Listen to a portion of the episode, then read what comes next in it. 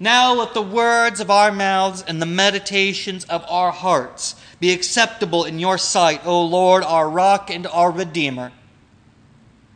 Amen.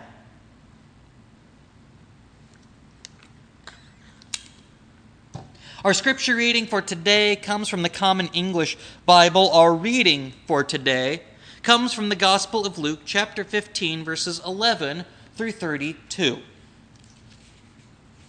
Jesus said, A certain man had two sons. The younger son said to his father, Father, give me my share of the inheritance. Then the father divided his estate between them. Soon afterward, the younger son gathered everything together and took a trip to a land far away. There he wasted his wealth through extravagant living. When he had used up his resources, a severe food shortage arose in that country, and he began to be in need.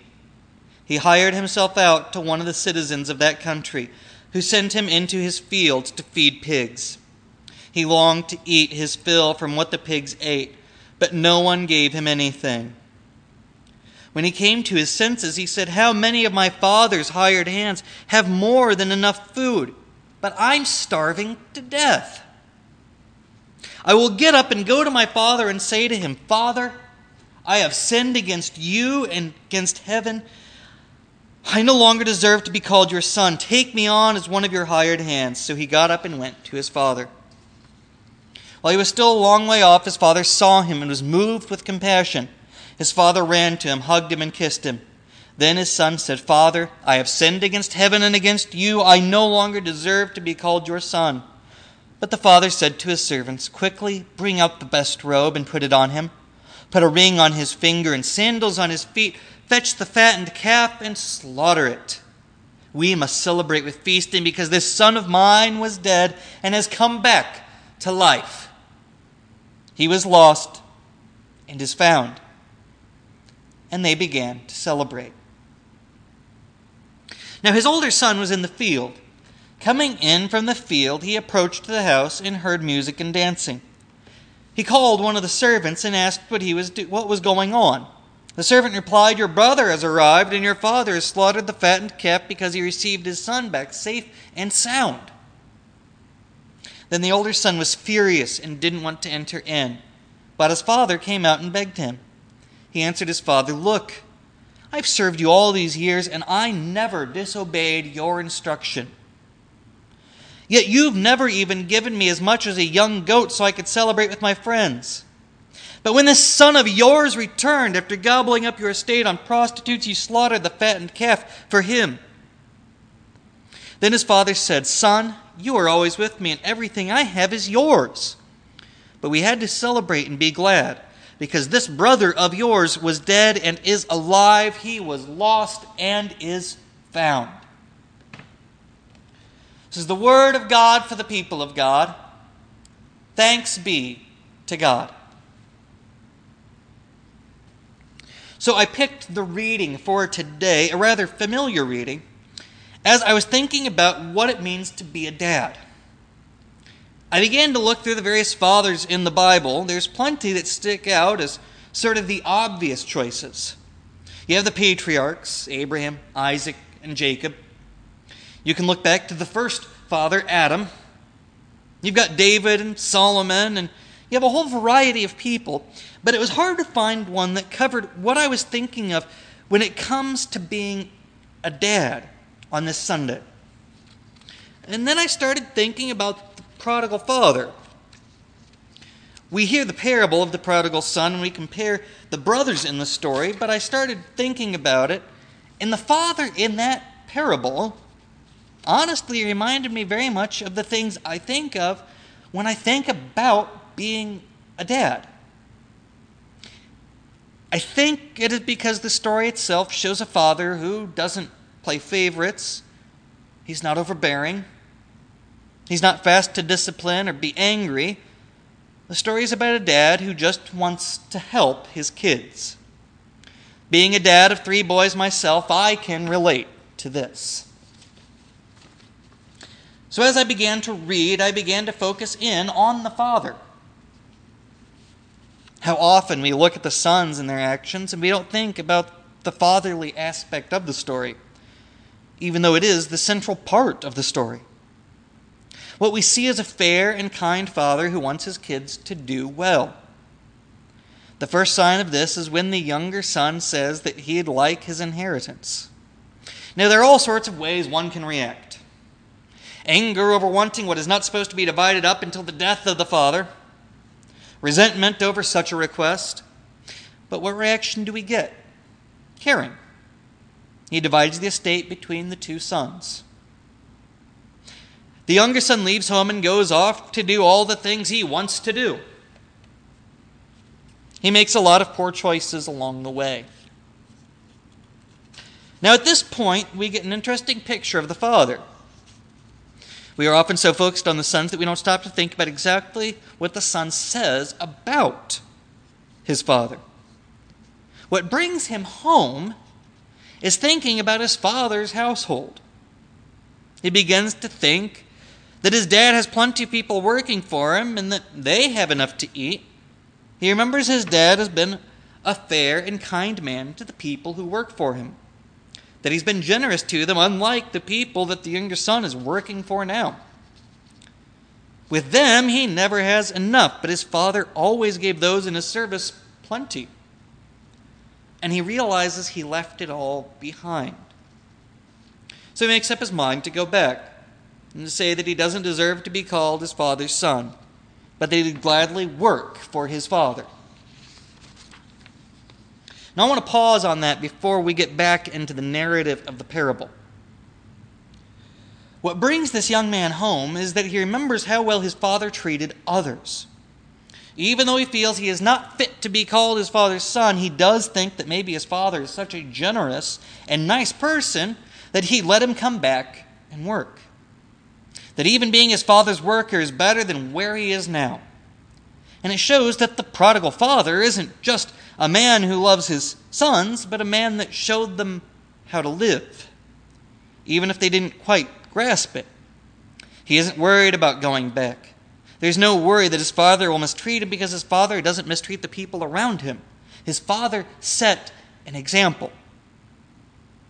His sons might not have realized it right away, but he was caring for others and displaying the kind of things we talk about all the time treating others how you want to be treated, caring for your neighbor, loving others as we love ourselves. Because of all this, the son realized it was in his best interest to go home. Because he knows his dad is a good person, so he can return, even if as a servant. Back to the parable. On his way back to repent, the son is spotted from a distance. When his father sees him, he's moved with compassion. He goes to him, hugs him, kisses him. He doesn't ask, Where have you been? He doesn't say, Where's everything I sent you off with? He sees his son and he's happy. Now, to his credit, the younger son tries. He sticks to the script Father, I have sinned against heaven and against you. I no longer deserve to be called your son. Before he can get to the part where he asks to be a worker in his father's house, the father brushes aside his concerns. He calls for a robe, sandals, a ring, everything to mark him as his father's son in the household. He wants people to know this is my son. He calls for the fattened calf to be slaughtered for a celebration because to him his son was as good as dead, and now he has him back. And that is enough.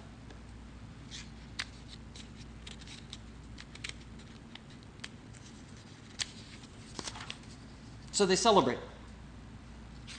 We could stop here. We've already painted a picture of a good dad. Son comes home, treats him like he's still his son.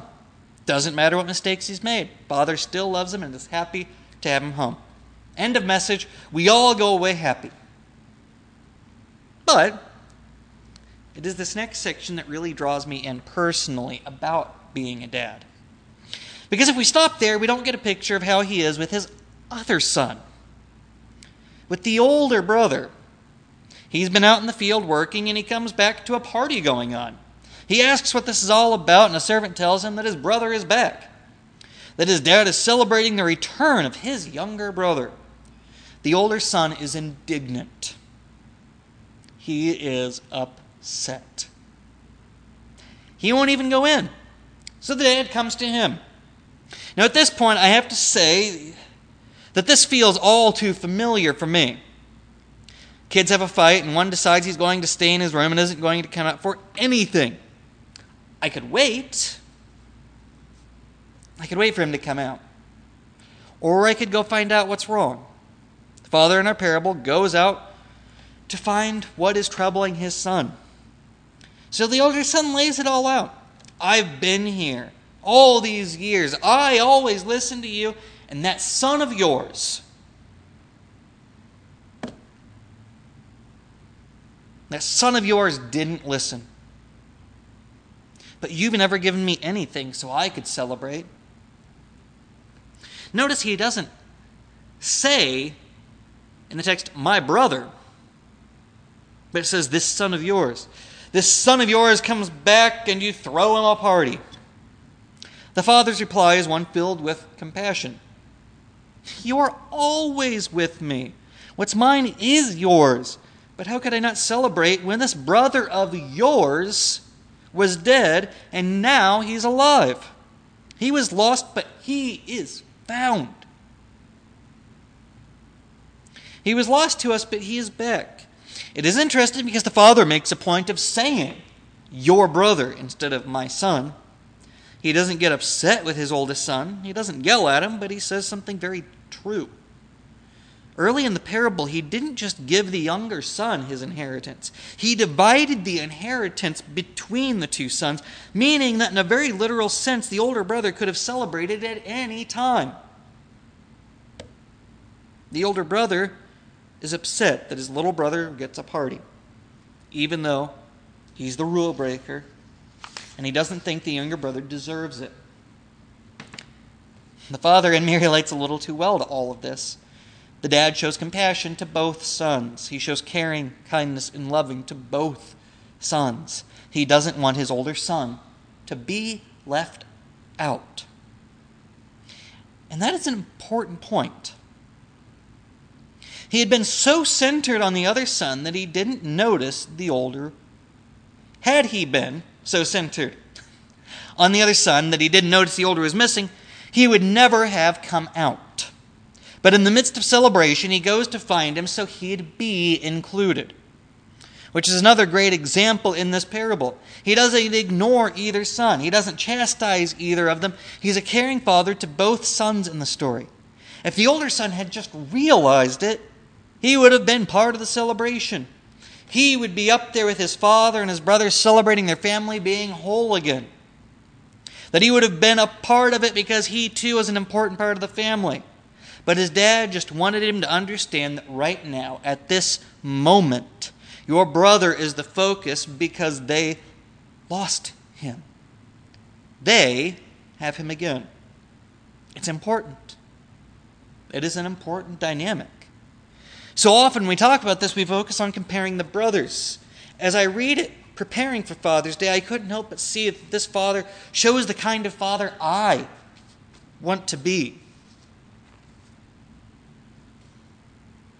That I want to be the kind of dad that can be there for my kids when they mess up, when they don't want to listen, and that I want to be able to celebrate them together. That I want my kids to be happy for each other and to care for each other, and I want them to see me and say, that is someone I want to be like. That even if he wasn't my dad, I would look up to him. Reading this as a dad, focusing in on the prodigal father, so to speak, highlights all those things that I saw in my dad, that I remember seeing in my grandfathers. I don't think I can recall a time when I thought my dad had a favorite. I can remember my dad giving extra attention to one of his kids when they needed extra attention. But I don't remember ever having a time where I thought my dad loved one of my siblings more than the others. And there were five of us. I think about that when I think about my kids. What kind of example do I want to set for them so they can be good people? I want them to see the kind of person that honors God, not just in making sure that we say prayers before bed and go to church, but I want them to see a life that reflects God in everything how I treat others and how I treat them. That reflects my devotion to God and how I live every part of my life. I want them to see me as someone they can always turn to the way I can turn to both my Father here and my Heavenly Father. So I look at this prodigal father and I see so many things that I hope I can be, that I hope we all can be. That we can all be there for others when they make mistakes.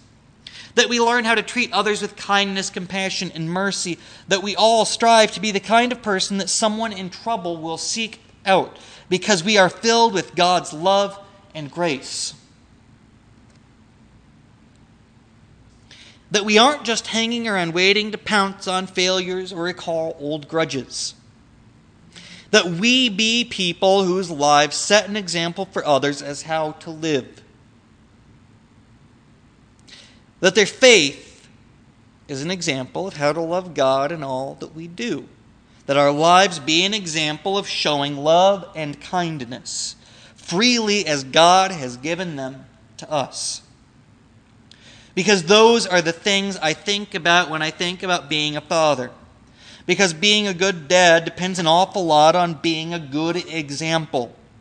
Devotion to family, devotion to charity, devotion to love, devotion to kindness, and devotion to God all play a role in being the kind of person I want to see in the world. So I show it to my children in the hope that they will show it to everyone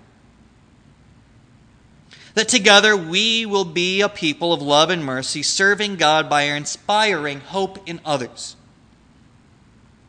That we always be people others can turn to no matter what. That we show others we follow God by showing others how good God is. Amen.